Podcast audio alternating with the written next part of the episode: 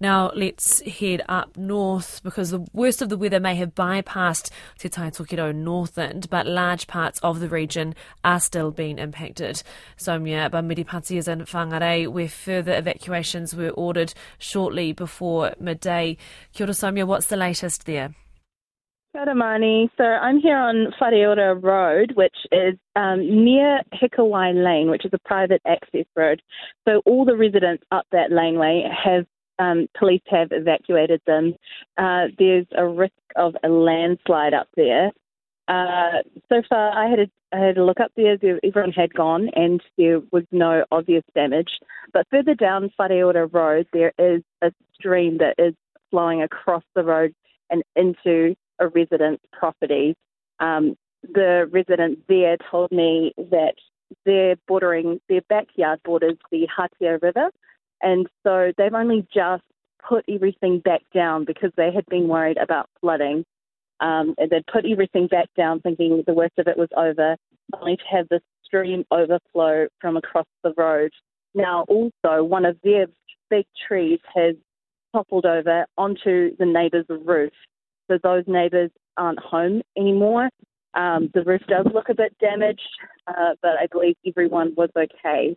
And then again, across the road, there is also a large slip, which um, I understand is what has caused the creek to overflow. So even though the rain um, has eased, it seems like the worst is not over.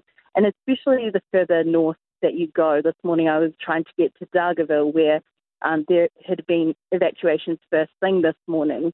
Uh, the State Highway 14 is completely blocked. Uh, the floodwaters are completely over the road and they, they stretch for kilometres. Honestly, Marnie, I've never seen anything like it. Um, kilometres and kilometres of farmland just completely underwater. And you can see they're quite high based on how far they come up fences and up power poles. So hunkering down still, I would say, is, is the goer. Absolutely. And have you been speaking to residents and those who have had to evac- evacuate Soumya? How are they doing?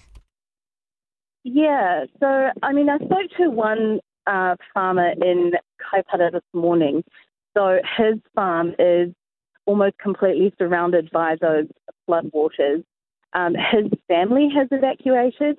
He decided to stay because uh, while safety is the number one priority, he told me, um, at the same time, it's his home, it's his uh, livelihood.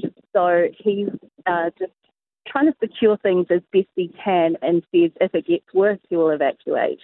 Um, but because the house is also without power, they're one of those many thousands, um, he did see his wife and kids off to safety. He thinks many of his neighbours out there will be in the same position just hoping the worst is over, but being prepared in case it's not. Thank you so much for that update, Soumya. That is Soumya Bhamidipati in Whangarei, where there have been further evacuations, and there continue to be evacuations in Te Tairawhiti on the east coast, as well as Hawke's Bay and Tararua.